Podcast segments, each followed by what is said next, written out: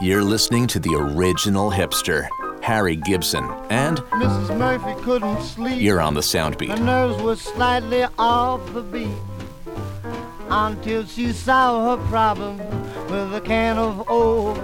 Harry the Hipster Gibson was discovered by fellow pianist Fats Waller, and his frantic, inventive, stride proto rock blend would pave the way for players like Jerry Lee Lewis and Little Richard. Who put the Benzedrine in Mrs. Murphy's Ovaltine?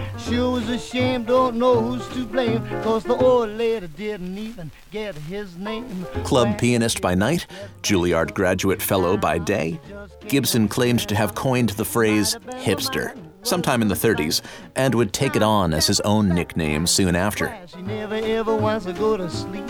Who Put the Benzedrine in Mrs. Murphy's Ovaltine was released by Musicraft in 1944. It's a little play on the Irish folk song Who Put the Overalls in Mrs. Murphy's Chowder. But that tune never got anyone blacklisted, which this one did for Gibson that year. He'd recover, but it would take time. Over a quarter century, actually, when he'd resurface in the 1970s playing blues rock. Soundbeat is produced at the Belfer Audio Archive, Syracuse University Libraries. I'm Brett Barry.